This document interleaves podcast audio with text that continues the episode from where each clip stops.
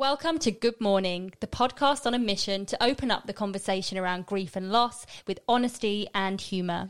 Hosted by Sally and Imogen, we interview interesting guests to hear how loss has shaped their lives Join us as we laugh, cry, and drop the odd F bomb.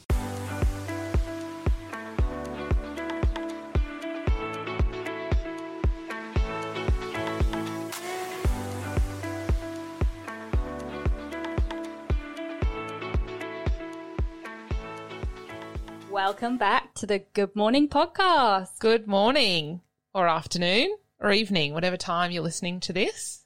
Hope everyone is okay. And for those of you in the UK, good news about pathway out of lockdown. Mate, that, It's- stop fiddling with your mic, Sally. Oh, that's what they all say. Wow. wow. Oh, I'm in one of those moods today. Um, Im, I would say, how has your week been? But I promised everyone I'd have a really boring week, and then I didn't realize at the time when I said that that it was the one year anniversary of my mum's death. Oh. So obviously that didn't happen. I saw you on the Monday, which was the anniversary.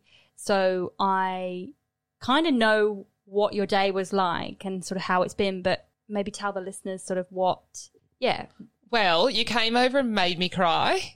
Yeah, I do that a lot. No. You rocked up with a huge bunch of flat. Stop fiddling with your It's microphone. Oh my god, my mic is like literally put, is pointed at the window. Okay, so sort yourself out, and then. I'll continue. Okay, right. That's much better.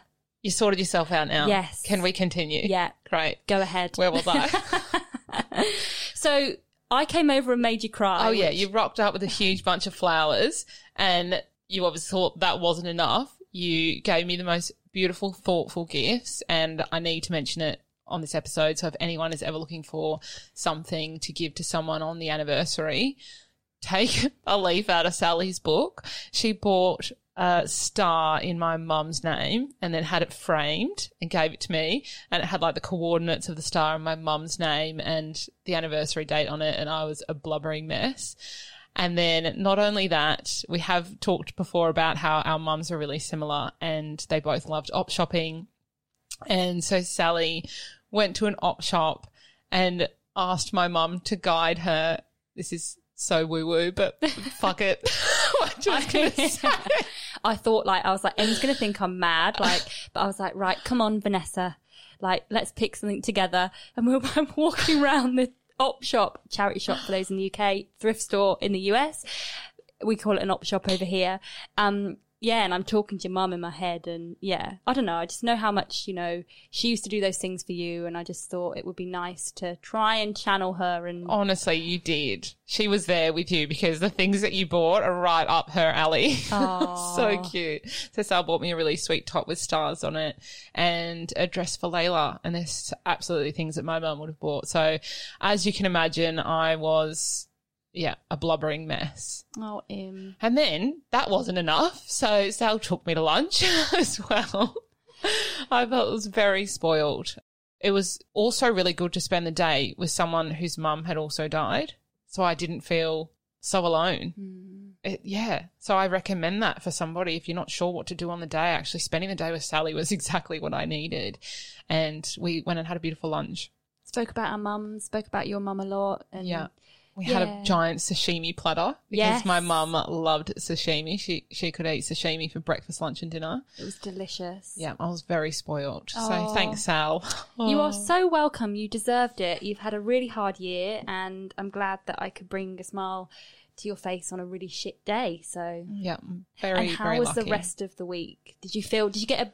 Because I know we've spoken about, you know, the grief bombs, and they can come at you not necessarily on the actual milestone day, but a few days later. Did you find that you were kind of okay on the day, and then sort of a few days later felt quite griefy, or Yeah. So the there was the anticipation where I was quite anxious, Yeah. and then on the actual day, because I was quite distracted, and we had quite a nice day. Um, but that evening on the actual day, I was a mess. Mm. Had a glass of wine, had a ciggy.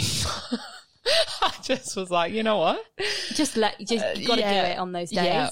Um, but I only had the one, and then I back to not doing that. Um, and then I just went through a huge, like, few days of just feeling so angry Like the anger was real. I've, I've been so snappy at Ben. Ben, if you're listening to this, you're probably not.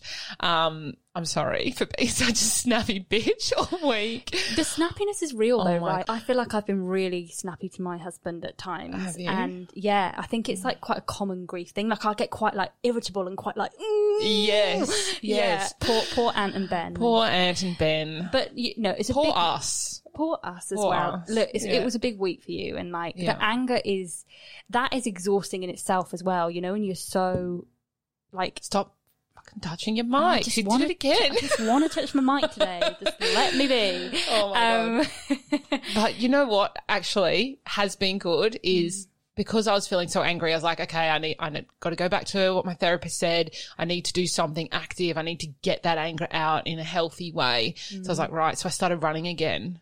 And I know you've been running lately too, haven't you? mm, Yes, I've just been going and running. There's a field near my place. Just do a few laps of that, listening to podcasts. Would you believe? And do you feel better? so much better. I went for one this morning and I just feel so much lighter because it's such a heavy load. That anger is so heavy to carry. Um, and what's the other thing? So yeah, also another thing I've been doing this week is I've cut out eating chocolate like at least four or five hours before bed. And I haven't been waking up. So I'll go to sleep and then I'll wake up in the morning, which is not heard of. Like I would usually toss and turn and wake up like a million times in the night. But since cutting out sugar in the evening, it's just worked wonders. How good is that? Well Yeah. done. I Yeah. I would love to do that. I'd just eat so much chocolate. That would feel like I would be All the chocolate. honestly. But if it if it works for you, Yeah. it's great. Yeah. God, love a solid like a solid night's sleep. I mean, Oh, it was weird. it's rare when you're grieving. I think yeah. So that's that's me week. Sal, big week. how are you going? I'm all right. I um so I think in the last episode I spoke about how I'd sold my mum's house, which was like no one tells you when someone dies that the estate and dealing with the estate is like such a heavy load and I'm still dealing with it all. It's been like a year and 4 months and obviously it takes a while to kind of get probate and then you've got, you know, to sort everything out. But yeah, it's still ongoing. It's a huge Okay. responsibility. Yeah, it is, and it's just like yeah, ongoing. You think someone hmm. dies, and you've just got to deal with the grief of the death, and also there's a lot that comes with it in terms of the admin side of things. That is a, like quite a heavy load as well. So that's kind of been occupying a lot of my time. Um, but other than that, yeah, I'm all right. I had a bit of a griefy day yesterday, and weirdly, I don't know what it is, but I tend to find that Sundays are quite a griefy day. They are your grief day, aren't they? Yeah, and I don't know what it is. Like, why Yeah. Sunday? Maybe it's because like I finally like my body's sort of like relaxing and I'm not thinking about work and like all the other things. Absolutely. That definitely is. You've got time to think about it because, you know, one of your coping mechanisms is you keep busy Mm. with work.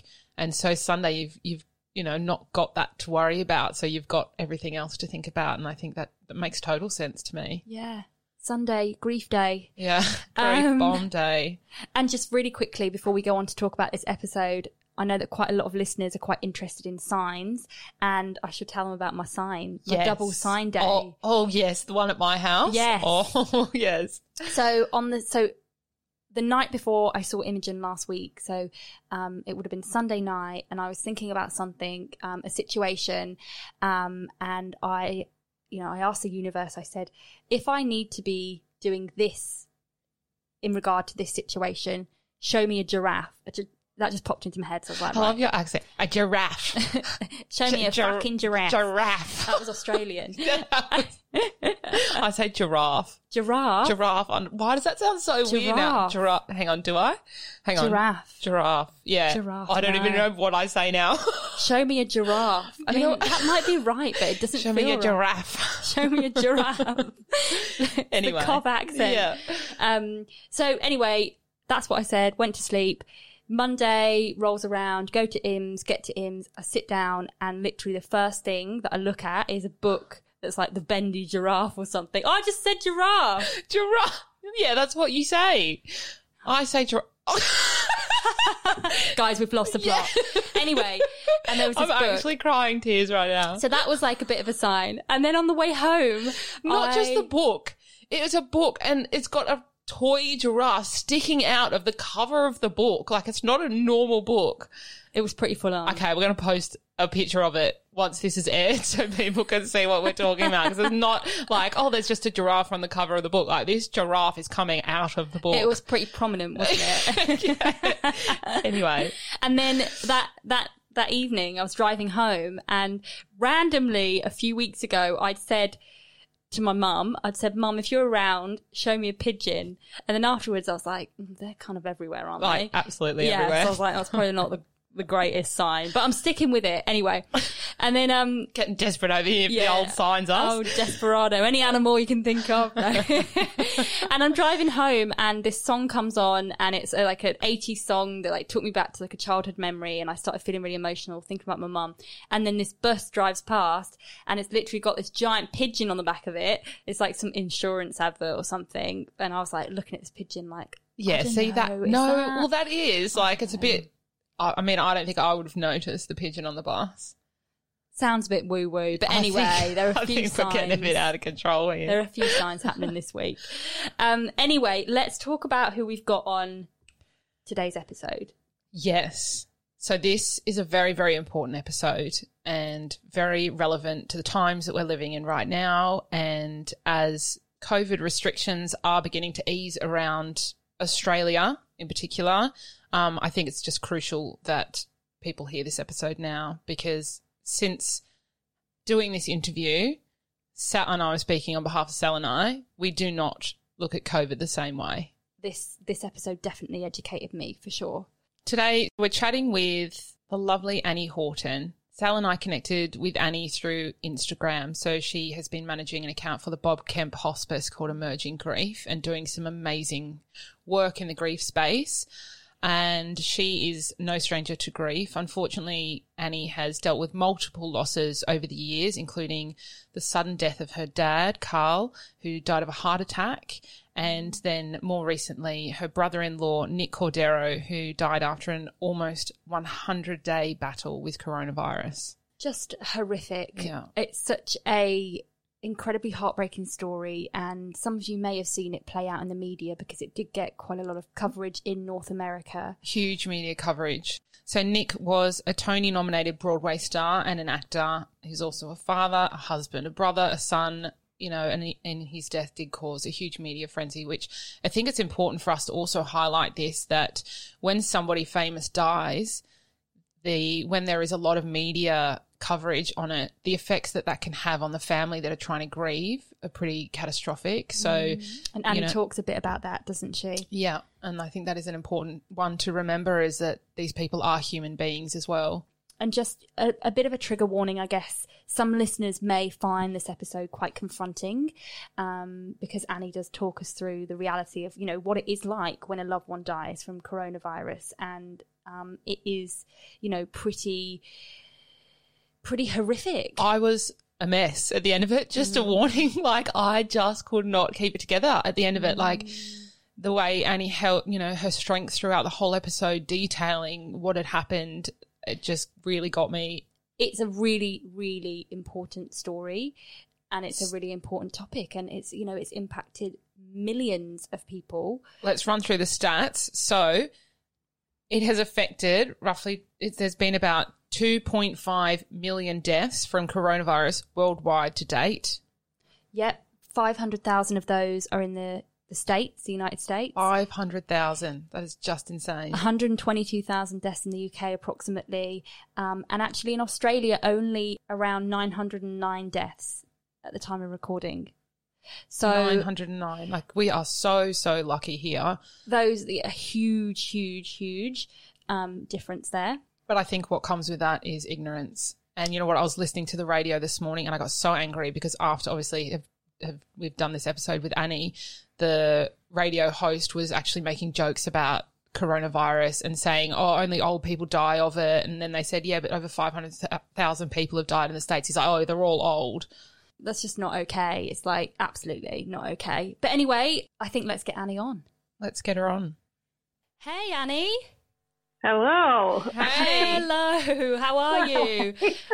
I'm good. How are you? I am so sorry that I kept getting the time difference wrong. Yeah, what's my- Oh, happening? Oh, don't even worry I was it. an hour behind, I think, or an hour ahead. You or- were, but that's okay. I I googled it. I thought, okay, so I'm getting the invite for 5:45, but Lol. maybe I'm waiting for an hour. But I'm actually so happy that we're doing it this time because I lately am like fast asleep by seven o'clock because I my daughter is teething, and I don't know about you, Imogen, but the, her canine teeth are coming in. And they're brutal. So she's waking up at five o'clock. Annie, Like oh, well, our kids are the same age, which is quite funny. Um, Oh yes, I remember. Like they're literally born they're- yeah, a few exactly. days apart, Yeah. aren't they? Yeah. yeah. Layla's um molars are coming through at the moment, so Yeah. we've been up My at all girlfriend's hours. The same- same thing. Yeah, Brutal. it's so brutal and just screaming and fussy and everything's Oh, yeah. no, no, no, no. Yeah. I don't want to eat that. No, I don't want to do that. So I Oh, yeah. completely empathise with you. It's so nice to connect with you because I feel like we Finally, Yes, and the I irony that we're here to talk about, you know, losing someone close to you um, due to Yeah. COVID, and randomly, the first time we were supposed to chat, you had to go and get a COVID test, and then we got locked down I for did. COVID the same That's day. right, yeah, yeah. So it was like a double. COVID hit, which was very ironic. Yeah, that's right. I forgot I was so sick then. It was brutal. I obviously did not have COVID, thank God. Isn't it weird that I'm talking to you yesterday in your time and I'm talking I to you tomorrow get in my my head around this. so I was like, we're gonna do Annie's interview. I'm like, can you please just look after the time difference? Because Well, I didn't do a very good can't job of compute. But you know what? Whatever. But it's funny. It's so bizarre. It is so, so bizarre. yeah, we're looking into the past, and you're looking into You're the not I missing know. out on much. Annie, we have Yeah. been really looking forward to to speaking to you and you know educating us all on all about COVID nineteen because pretty much from where we are on this side of the world at the moment, I don't think we really know, you know, the large scale of this pandemic and To be honest, Australia has had it pretty easy, I think, compared to the rest of the world. And we're very Mm-hmm. fortunate that we have had, you know, we have had lockdowns, but they've been pretty short compared to what the rest of the world is going through. yeah. Um, Yeah.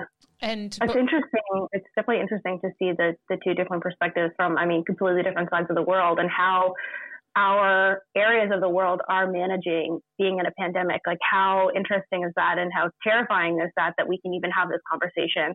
Um, it's crazy. We're living in a, in a very wild time right now. It's so wild and so what's the word that's getting thrown around? Unprecedented.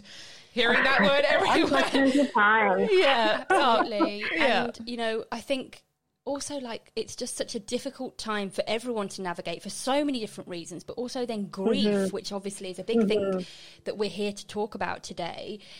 Trying Mm-hmm. to grieve and cope with grief when you you're locked down and it's such an uncertain time. And Annie, we connected with you through Instagram, which is also We did. wild. I know, also It- crazy. We are living in the future. we, we totally are. But it's pretty amazing that, you know, we were able to connect that way. I, I just, there's something quite great. special about having that resource. It is a resource, I think, now. And, and I have actually heard you talk about before um, that Instagram was sort of a bit of a therapy for you when you were It was, grieving yeah. the, the death of your dad.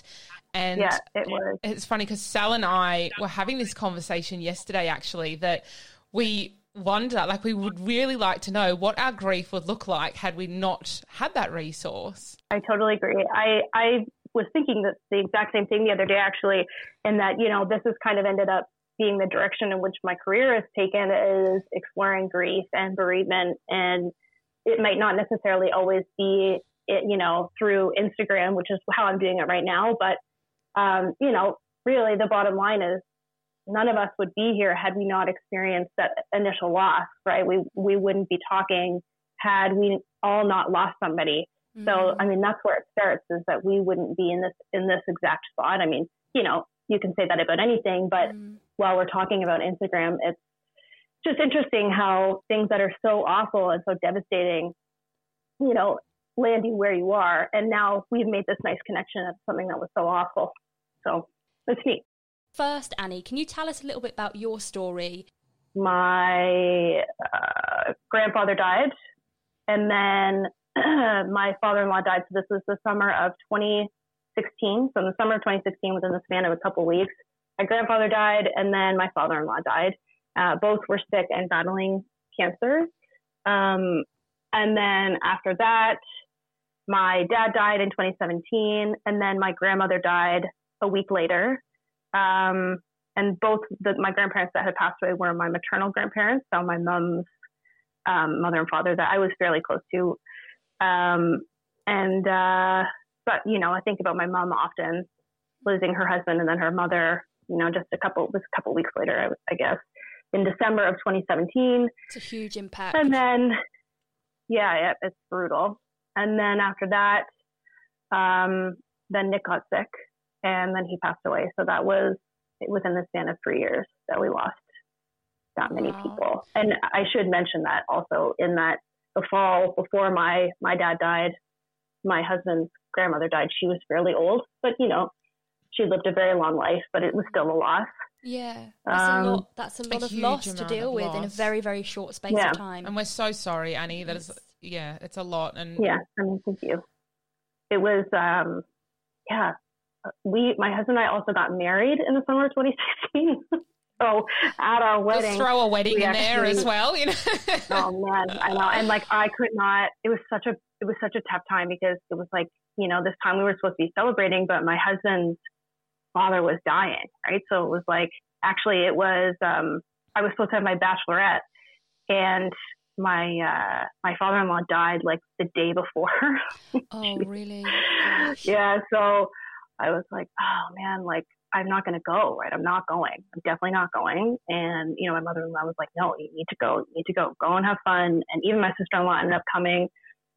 I think that's the difference between, for us at least, it was, he was sick and, and, um, you know, I think that my sister-in-law really wanted to just be able to en- enjoy herself and, and not kind of live in those first throes of grief before really kind of getting into how awful and hard it was going to be. Mm. Um, everybody copes differently, right? So, anyway, that was that. And then, yeah, my dad died suddenly in December uh, of a heart attack on a work trip in Montreal. So it was the type So of thing where um, I was it, I was going to a Christmas market with a girlfriend of mine, and I got a call from my sister, and she said, um, "Dad had a heart attack," and I'm like, I, you know, and I knew right away.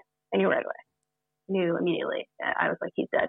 Know, in my head, I said, "Is he okay?" I knew he was not, and um, I had spoken to him the day before, just via text, and the weird thing, you know, is he was like, uh, "I love you very much. All is well," and it was something that made me think that like he knew that something was not right, and um, and then I got pregnant, and that was good. And then my sister-in-law got pregnant, and we were like, "Great! Like things are really starting to look up." And and uh, you know, I'll be honest with you, I was not super stoked on being pregnant.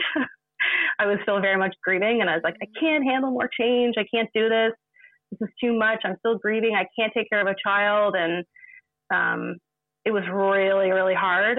Uh, and then my daughter was born. And, and then throughout my maternity leave was when I, I kind of was like, you know, this is what I want to do. I had been writing a lot about my, my dad's death and about how I was coping on my Facebook and my personal Instagram just to really kind of keep in touch with people that were in my dad's life, so my dad's friends and my family. And, and then it was nice because it would in, in uh, would engage in conversation with them about my dad, which is what I wanted. I wanted to keep that conversation going.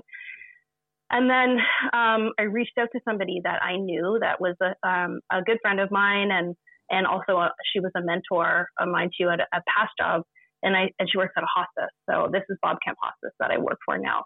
And I said, hey, I you know I have this idea. I I've been on Instagram a lot lately, and this is where I I found these accounts. So it was um, initially it was uh, Claire Bidwell Smith, who focuses on, she has a book called Anxiety, the Missing Piece of Grief. So that was like a really, really big thing for me, which was like, I had suffered hugely from like some obsessive behaviors about my health and about my family's health. And it totally took control of my life. And I basically couldn't function.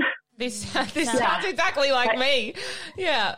Yeah, It's I couldn't function. It, Yeah. it stopped my life completely. Yeah.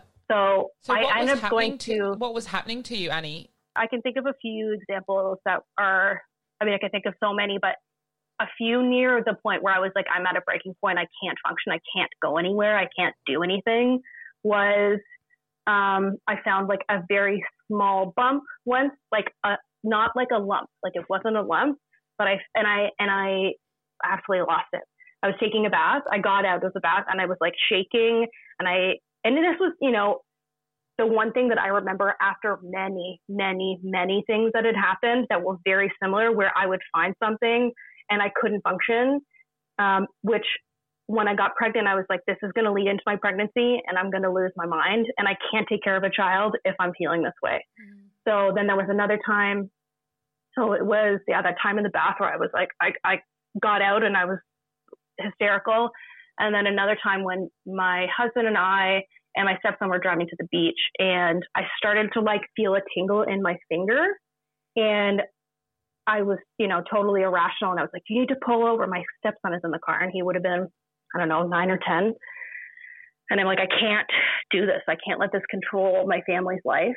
And then we go, we get to the beach finally, and I, my whole day is ruined because I'm obsessively thinking like, my hands are going numb, my fingers are going numb, and I'm having a heart attack. And I got obsessed with with um, the thought that I was going to have a, a heart attack because actually, shortly after my dad died, a young woman that I went to high school with also died of cardiac arrest. So it was just kind of like compounding. That, yeah, that oh. freaked me out. I I won't say that I was I wasn't friends with this girl, but I knew people who were, and just the thought of this is a young person that died very shortly after my dad died and I don't even know if it was the same thing, right? It was something I heard she had cardiac arrest. I'm like, I this could happen to me. It runs in my family. I'm probably going to have a heart attack and die. Still not convinced that I'm not.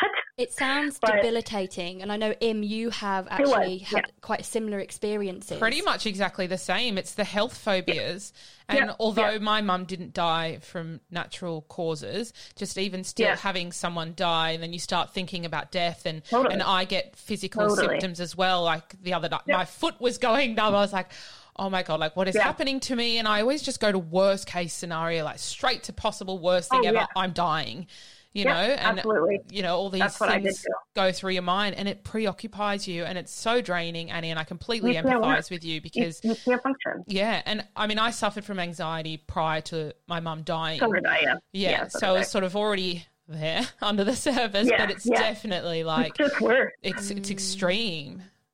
Yeah. So I mean I can tell you that what I did was I um I sought out cognitive behavioral therapy I went like very regimented because I was like, I have to change my lifestyle. Mm. I like I can't function. I can't live. I can't enjoy anything. And when my anxiety is high, I can't eat.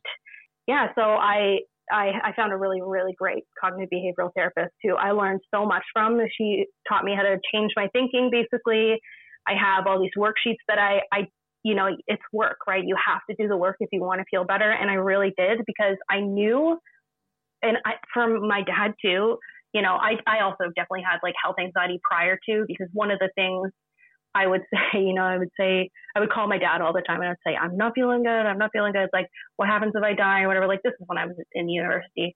And my dad would say, uh, can I have your stuff? I love that. Yeah.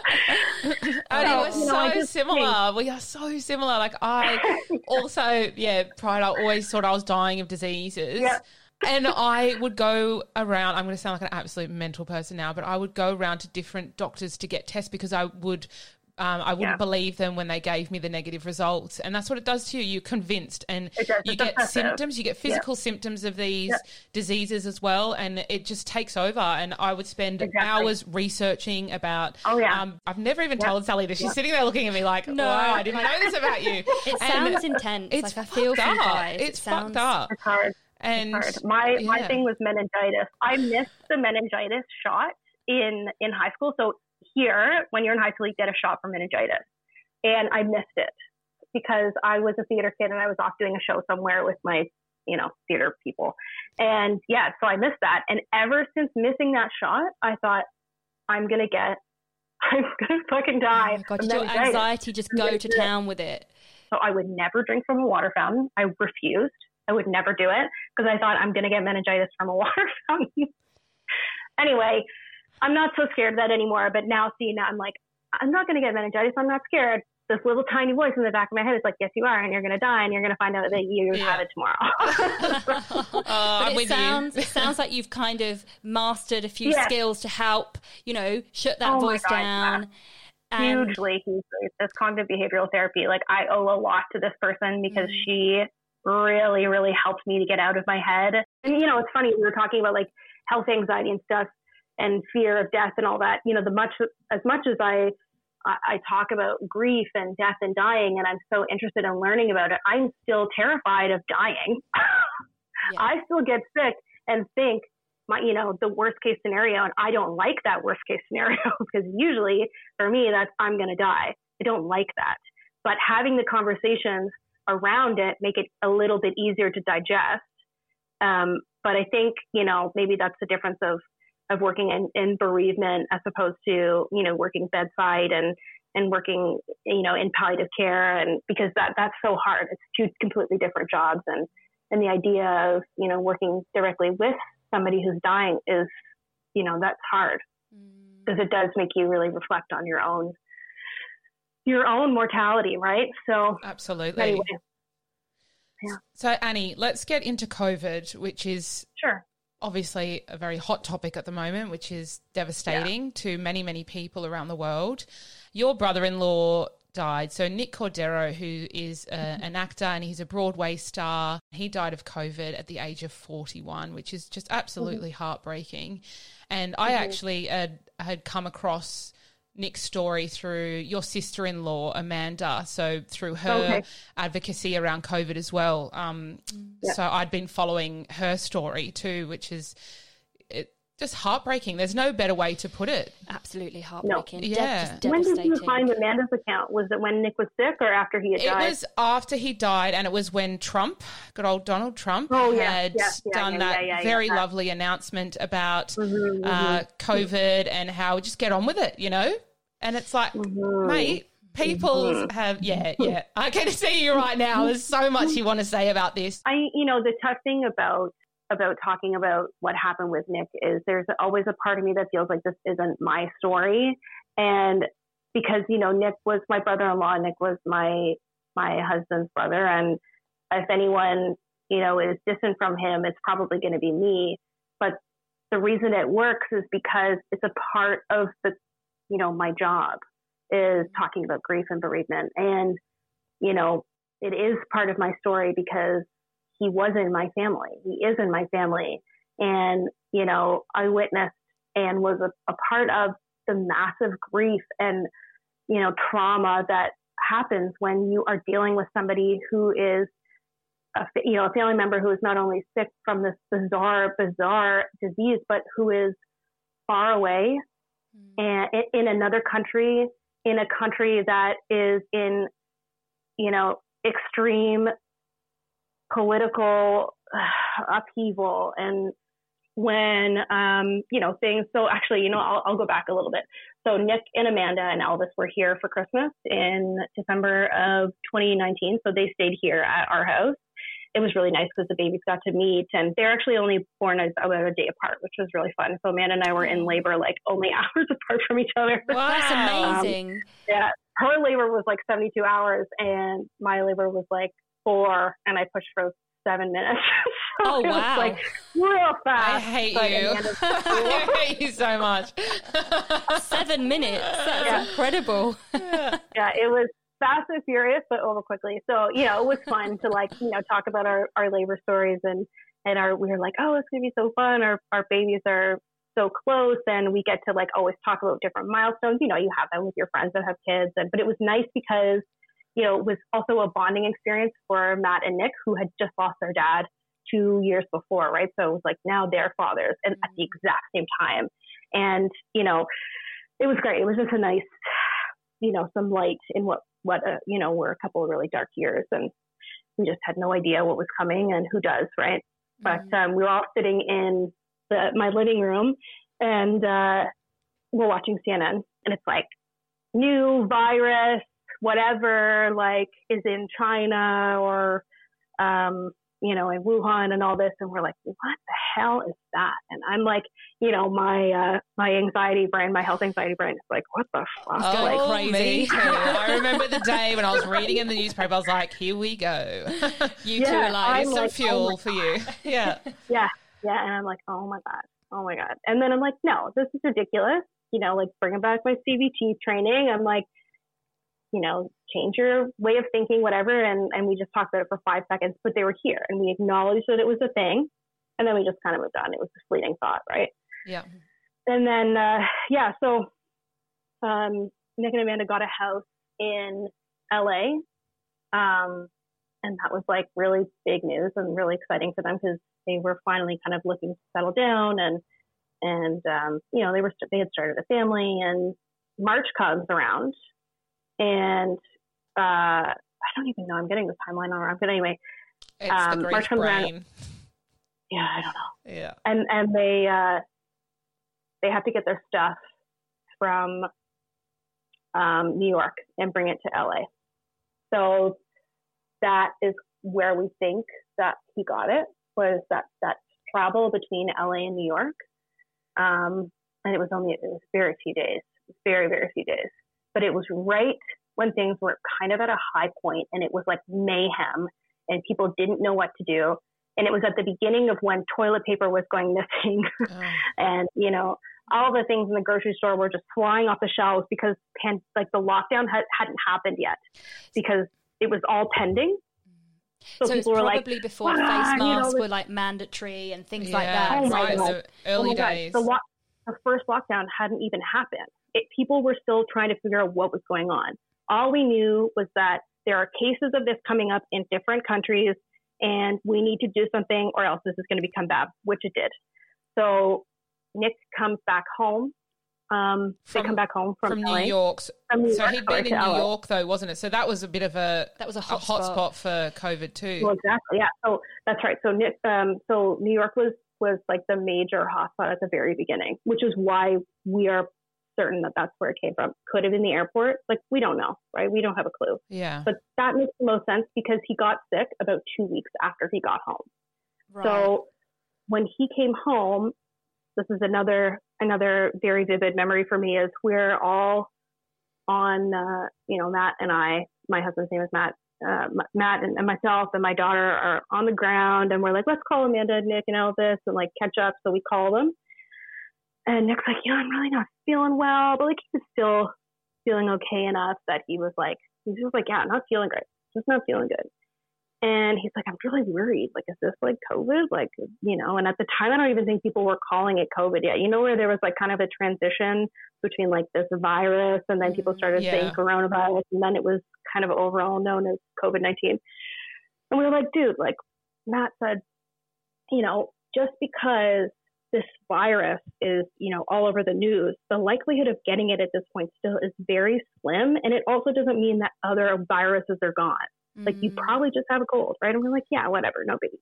And also, he was very fit and healthy. You know, he was young. There was no reason exactly. So at this time, right, it was the only people that were really getting it and that were reported to be getting it was like, what was it, Tom Hanks and his wife, and then older people. Mm. So we were like, this is bizarre. It just wouldn't make sense. So it, again, it was something that we thought about for a second and then it was fine. Yeah, we and were only worrying about, you know, the people with compromised yeah. immune systems. So yeah, exactly, people like us, yeah. we're fine. You know, that's what. Right, right. Yeah. And the unfortunate thing is I think that's still a massive misconception because we know that that's not the truth, but people are still having a hard time believing that that you know anybody can get it and anybody if you get it badly enough for whatever reason you may not survive um, so yeah, then Nick um, went to the doctor. Uh, I went to a walk-in clinic, I think, and they were like, "You just have pneumonia," and they sent him home because at this point, why would there be any reason for a doctor to be hyper conscious about COVID? It just wasn't the time yet. He was sent home with medication for um, viral pneumonia, um, or bacterial pneumonia, or something, something that you can take medication for. So probably not the viral kind. But anyway, he went home, and then they did say, you know, if you're having trouble breathing or if you're you're still feeling sick, then come back. And um, what ended up happening was Nick was changing Elvis's diaper and he fainted, and then he went back to uh, he went to the hospital, he went to emergency. Um, and at this point, he was put on oxygen, and um, oxygen was not enough. He was not getting enough oxygen to his brain at this point. How scary. So um, they basically were like, we need to intubate you right away. And from that point, that was probably, that was, that happened very quickly. That was but a day. And when So- he went into hospital, Annie, correct me if I'm wrong, but he wasn't having the very obvious symptoms of COVID at that point, was No. was he? He was just lethargic and tired. Yeah. So Nick's tired. biggest, biggest um, symptom was that he was tired. He was just so, so fatigued. Um, and uh, yeah, so that's not something that is one of the big ones, right? No, Having just think, said that, he was he was obviously having trouble breathing too. He it may not have been something that he had noticed. I, I mean, I don't really know, obviously, but the doctor said, you know, you're not getting enough oxygen, and that was why he had fainted, right? yeah. Um, so yeah, where are we? Yeah, and then he was put in ICU um, on the ventilator, and it all happened so quickly. So from our side of things, I, like I want to paint a picture that that so you can see how it was. So for us, it was, and this is including his mother, right? So we were getting updates from Amanda. So Amanda would say, "This is what's going on." Um, we would get, and then again, in LA, um, they're three hours behind, right? So uh, you know, we would be up before everybody and waiting, waiting, waiting to hear from Amanda, who, you know, we'd be up at, at say seven o'clock and it was four, 4 a.m. there. So we're waiting, waiting, waiting to hear. We want to find out what's going on. And, you know, would still take, take some time to finally hear from her because obviously, you know, she's at the time, uh, you know, single mother to eight months old, nine, whatever, like a baby, right? Yeah. So, you know, we're feeling helpless. We can't do anything for Amanda. We can't support her while she's on her own with the baby. And then also, we're terrified about what's going on with it. We don't know. We have no idea. So, um, he was on the ventilator for a while, and and things actually seemed to to be going well. They were looking up, and we were like, oh, okay. Like, you know, but the doctor had called us and said, um, he's actually really improving, and things are going well um, we're, we're hoping to take him off the ventilator within a couple of days. Now, this was Easter weekend, So you had a spark And, of uh, hope. You thought maybe we things did. might take a turn. very, very short one, but we did. And it's hard to remember that because things got so bad so fast, and the rest of it was awful. So that very small spark of hope is actually kind of hard to think about because you, you know you almost can't go there Mm. because that ends up triggering the, the train of thought where it's like, you know, what could we have done? What could have happened? What did happen? What went wrong? Did we use the wrong medication? Why weren't doctors watching him at that point? Blah, and on and on and on and on. Mm. And you really just can't go there. It's a slippery slope into the what ifs, isn't it? You just can't do it. No. Yeah. So um, what happened was he ended up um, going into septic shock. So this was Easter weekend.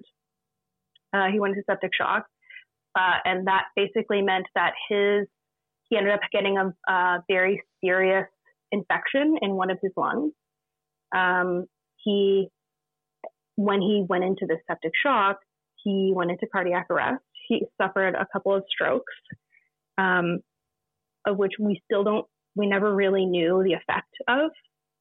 Um, and then uh, he ended up on an ECMO machine, which if you know you're watching the news and you're listening to COVID stuff, you hear the word ECMO a lot. So it's life support. So not not just life support for your lungs, but life support for your heart. You know, after that there were complications. So what was really good at this point was that he was responding well to the ECMO machine. So he was removed from that and it went very well. And they're like, great. There was never a problem with Nick's heart. His heart was always good. There were problems with blood pressure, which was ultimately ultimately one of the reasons why his leg was amputated. So um and like I don't know all the details around I don't remember because there was the problem with this illness is that there at the time and still there's so much that's unknown. Why is it affecting the brain the way it is? Why is it creating blood clots? Why are people having heart attacks? Why are people having strokes? Like these are things that happen to people and we don't really know why. Um, and it all of that happened to Nick, to somebody who was 41. It all happened to him and in a span in a very, very short period of time. So he was on blood thinners um, because he was having trouble um, the circulation in one of his legs. And uh, they kept trying, trying, trying blood thinners, and it was not working. And the more blood thinners they were giving him, um, the the circulation in his body was just it was not great. So he was getting um, his fingers and his the tips of his toes were going black, which means that you're not getting circulation to those parts of your that part of your body. So you basically get gangrene. And what gangrene is, I mean, you probably know, but it's when Yeah. your that part of your body dies. So That's Um, horrific. yeah. So that's basically what was happening to his leg. And they were like, if we don't remove his leg, it's going to look very bad and we need to do something about it right away. So this was wow, days, days, days, days. It was a long, it was a long, long battle, wasn't it? All up, like Oh my God. so it's hard to probably pinpoint exactly Yeah, when this- these things were happening. Exactly. But I do know that like it, it happened just a couple of days, like because the ECMO machine was removed and that's when the circulation really was an issue. So it was just a few days after the ECMO machine was off. Um, they were like, hey, we're just going to remove his foot. And I'm like, all right, that's fine. Can you please just save his leg? Because thinking, you know, he's a dancer, he's a singer, he's going to be on television and movies. Like, just try and keep as much as you can. And for anybody's sake, you know, try and keep as much as you possibly can. Um, it ended up being that uh, it was amputated all the way up to his thigh, which is a really big amputation. That's huge. um, And that was really weird. And I don't, you know, I don't know much about this, but there is definitely grief associated with knowing someone as they are and then knowing that a portion of their body is no longer there anymore. You're you know, I think it's just a really bizarre thing to think about. And I think you do grieve in a way for that person. And especially with Nick, he was not aware, right? And that for me was a bit of a mind fuck because Mm. I kept putting myself in the situation of I'm in a coma and my leg is removed. And when I wake up, I'm not going to have a leg and I will have no idea why. it's incredibly so- difficult. I struggled also with the idea of telling the public about this. It was never my decision. It was never my choice. Of course, it was not, because who am I really?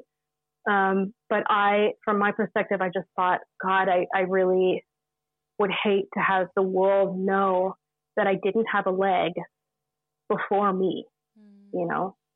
So everybody knows except for me. But that was just a scary thought. That would have been Um, incredibly difficult, Annie, because it was such a public Well, yeah, was happening yeah. as well. You know, it was on all the national news outlets and, and it was getting a lot of yeah. coverage. That would have been. Com- Well, yeah. exactly. And I mean, I'll talk a little bit about about that now because this is kind of when things really, really kicked off. Was when Nick's leg was amputated. Everyone was like, "What? Why did that happen? I didn't realize that was a thing that happened when you got COVID." He must have this. He must have that. Obviously, he's diabetic. I heard he's diabetic. I heard he has heart problems. I heard this. Oh, I heard that. Blah blah blah. That- yeah. And then, the you last know- thing that you need is, you know, Well, exactly. And it's everywhere. So, like, Mm. somewhere where I might go, like Instagram or Facebook, to just like look at a couple of stupid memes or like chat with a girlfriend is like CNN, you know, CTV, People Magazine, you can't you know, it. blah, blah, blah, blah, everywhere, everywhere. And I was just like, I, like, it was and it's all hearsay as well, and there's nothing you can do Well, about it. And what, no, and what am I going to do? Sit there and respond to every single message and be like, hey, Nick Cordero is my brother in law, and he actually doesn't have diabetes. What the fuck? Why am I going to do that? Yeah. Waste my time and the energy that I have, which is very little, on responding to trolls who are probably conspiracy theorists and people who don't even believe the virus is real, and people who are trying to convince me that my family member has a disease that they don't. Like, yeah, like what a am I going to waste my pre-existing condition that must have caused that because I think people are so yeah. afraid of the reality of COVID. That's it. They don't want to believe that they can get it. And they don't want to believe that a man who is 41, who, who is healthy, who has a newborn baby and a beautiful wife and a beautiful life ahead of him, to think that, that someone can, can get it that is that, no. Th- there must be something wrong with him. He got it because there is something wrong with him. And that's just not the case because COVID, like any disease, like death, does not discriminate. And that's the point Mm. is that it doesn't matter where you are, who you are, and how amazing your life looks. If you're going to get sick, you're going to get sick because, you know, who's the one making these decisions? We don't know. And for Nick, it was, it was just really, really shitty luck. So his leg was amputated up to his thigh, which is absolutely devastating, and Yes. Yeah. you know probably a real shock for you all as well. What did the next couple of weeks Okay. look like? At this point, we were basically told something had shifted. Uh, Nick's oxygen was really low and his blood pressure was really bad. And um, we were told that he was going to die. This was May. So we get a call from Amanda and her sister, and they're in the hospital. And uh, they're like, you need to say goodbye to him right now um, because he's going to die tonight. And we're going to fly you here, keep him on life support overnight so that you can say goodbye to him in person tomorrow. So say goodbye to him now just in case he doesn't make it. But we're going to keep him on life support so you can at least see him alive tomorrow and then he will die. So I'm like, okay, I need to get this family to LA.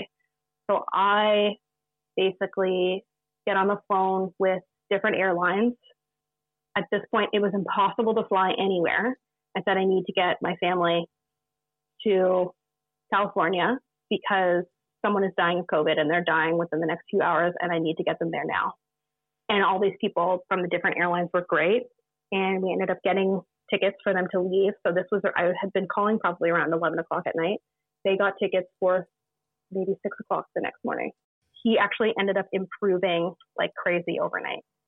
The second that his family got there, he improved hugely, Wow. which I think says a lot about having people there.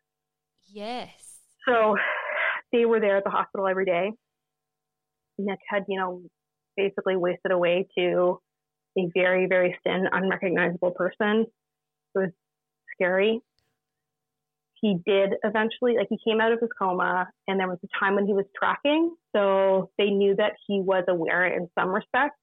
But because he was so weak, the level of awareness was never really fully understood. So it wasn't like at this point Nick was actively dying. He also wasn't like getting better.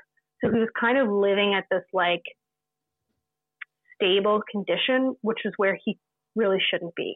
He needed to actually improve because, uh, you, you know, you can't really keep somebody alive in that state. He was in such a, a terrible spot. And it had know? been an He was so- incredibly long time already by the time It had got to that so long. point too. Yeah.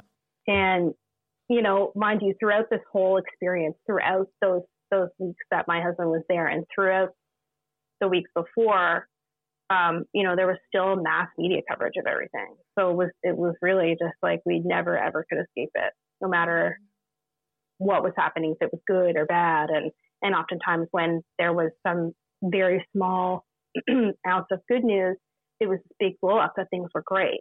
But really, you know, we knew that things weren't actually great. It was just we had maybe a good day, but there was nothing saying that the next day was, wasn't going to be terrible. So, yeah, I mean, July 5th came and um, we were on uh, FaceTime with, so Matt's sister, myself, and uh, Matt were here. They took the, all the machines away and it was like quiet. And then they played music. And um, the doctor basically said, you know, Nick's heart is really strong, and that's what kept it going. So they didn't really know at what point he was gone, like his brain had stopped working, but his heart kept going, which just tells you that he was, you know, he despite all this, he was a healthy person. Um, and then he died around two two o'clock our time, Annie, our, our hearts, Sal and I, like our hearts go out to you and your family. It's it's this must have been really difficult for you to relay to us, and I, I thank you for your time. And it's made me quite emotional. Sorry, hearing. Um, no, it's just it's uh, it's absolutely it's traumatic, you know, and I, and we don't know all of this stuff that goes on, and and Yeah. you know it's not happening like that over here, and we're incredibly lucky. And I think it is so important to educate everyone in Australia and anyone else listening that the, these are the so, sorry, um, that these are the effects of of this virus, and it needs to be taken seriously. Yeah, Mhm. thank you, thank you so much for you know sharing your story with us, and, and I'm so sorry. It's been a really hard, you know. Years. It's been a really difficult time for you, so I really, really appreciate you coming and, and sharing all of your story with us. And Thanks for having me. I, I also you. really, really appreciate you giving me the, the space to do this. So We're so sorry this happened to you. It's like it's heartbreaking and just what an awful thing for you and your family to go through and having to say goodbye over FaceTime. Like um, yeah, it's it's really bizarre. it's not fair. Yeah, Um, it's not. It's not fair. I mean, we all know that. You both know that from your own experiences. That experiencing things like this is it's not fair. No. And yeah, I mean, the only thing you can do is, I mean, and I won't say this for everybody, but for us, is you just muscle through it. You just do it. What other option do you have Mm. other than to just do it and to just get to the other side and whatever the other side looks like, you know, you don't know. But just try and get we're living it. in that other side right now, and we're we're doing okay. And Mm. but you know, you do. You live every day thinking. And I made a post about this actually on Emergent Grief the other day about the fear of losing somebody else because you do. You have that fear. I, have that fear every day still. I'm like, you know, at this point, it's like, who's next, right? And my husband lives in that fear because he's like, I'm the only man. He's like, your dad died, my dad died, my brother died. You know, I'm the only one left. There's this video I shared um, on my personal Instagram. It's a really amazing video, and it's of my stepson and my dad and my father-in-law and of Nick, and they were all musicians. But my dad was a jazz musician; he was a pianist. Uh, Nick was obviously a musician I could play the guitar and sang, and and uh, my father-in-law played the drums. So in this video, all three of them are playing and playing, and Jack, my stepson's like singing on his little guitar, and you know that was four years ago, and everybody in that video is gone except for my stepson. And looking at that, you know, I have a hard time. I have a hard time looking at that because it's just a very small glimpse of what our life once was, and it is not anymore. So it's very bizarre. It's It's very- very, I mean, I'll say- to, to comprehend, isn't just- it, how quickly Yeah. things can change. Yeah. Annie, yeah. um, last question from us. So, what message would you like to get across to this side of the world? Because, you know, to Im's point earlier, you know, we haven't really experienced COVID in the same way, I think, that the rest of the world. Well, it's um, quite frustrating, and I, even I sitting here, we're going about our pretty normal lives, and it just doesn't make any sense because these are the effects of COVID. It can happen to anyone. Like as you said, Nick was a healthy, healthy man with no pre-existing medical conditions. Yeah. So Yeah, so we, I think our experience of COVID is is quite different to you know what you and Mm-hmm. your family have been through. So, what message would you like to get across to this side of the world about COVID nineteen? I think, I guess all I can really say is, you know, I think that we're we're beginning to normalize the situation that we're in, and we shouldn't. We should never normalize. You know, this is a big trendy word: normalize this, normalize that. Can we not normalize living in a pandemic? And I think that's part of it. Mm-hmm. People are getting used to this, so they're just getting careless, and they're forgetting. You know, because maybe they've lived this long without getting sick or knowing anyone that has been sick, they think, well, I can just get on with my life. Well, nothing's happened, so I can just get on with my life. But mm-hmm. stop. So I think really it's just take care of yourself and listen to what your government is saying. If they're mm-hmm. saying to wear a mask, Do then it. wear Wear a the bloody mask. goddamn If- mask, just do it. Ignorance is, Exactly. is infuriating. And I think if there's It one is. thing that we've taken away from our conversation today, and you know, everything that you've been through is, you know, COVID doesn't discriminate and anyone can get it no matter how healthy you are. Like, you know, even if you are younger, it's not just something that is for, you know, people who have impaired immunity or, or, or Exactly. older. Like, you know, people who are fit and healthy, like Nick, can get it. And that's really Yeah. important for people to know. Um, because I, I- think, you know, like you were saying, people think, oh, I'll be fine. I'll just walk around. Yeah. You know, perhaps I won't um, abide the rules or wear a mask. And yeah, Yeah, we get complacent. But that's it. It's this, it's this, you know, this is the new normal. Okay, well, this is the new normal, then whatever, I've adjusted. Mm, right? Yes, people say they miss their loved ones, but a lot of people say they miss their loved ones and they go see them anyway and they get together and they have parties and whatever. I mean, Mm-hmm. so these are the reasons why we, you know, at least where I am, we're not improving. And I, it's terribly frustrating because we are doing our best. We're doing our absolute best over here. And I'm, you know, I'm losing my mind. Everybody's losing their mind. The people who are abiding by the rules that we are told to abide by, we, you know, yeah, we're tired and frustrated. Annie, it's been so nice to speak with you today, and um, you know, unfortunate the reasons that we are speaking to you, and we are so sorry for what you and your family have gone through. Um, we are so appreciative of you sharing your and your family's story with us today. Um, I know it's not easy for you to talk about, and um, hopefully a lot of our listeners will take something away from this chat you know and um, it i think it will be very educational for a lot of people so thank you so much Yeah. for your time You're incredible, Annie. Thank you so much. Thanks so much, guys. I really appreciate it. that was a very emotional and I mean, I was a blubbering mess. so grateful um, to Annie for sharing her story with us because it's not an easy story to tell or have or to have to recount. Um, but it's just such an important one to share. So massive thank you, Annie. so important. And listeners can find Annie on Instagram at It's Annie Horton. And she also shares some fantastic resources over at the Emerging Grief account, which she manages, which is at emerging.grief. And we'll also link all of these resources that we have mentioned in today's episode in the show notes. Guys, thank you so much for tuning in. If you can give us a rating or a review on whichever podcast platform you listen to, that would really help as it makes the podcast easier for others to find. And if you know someone who might benefit from listening to this podcast, please spread the word about good morning.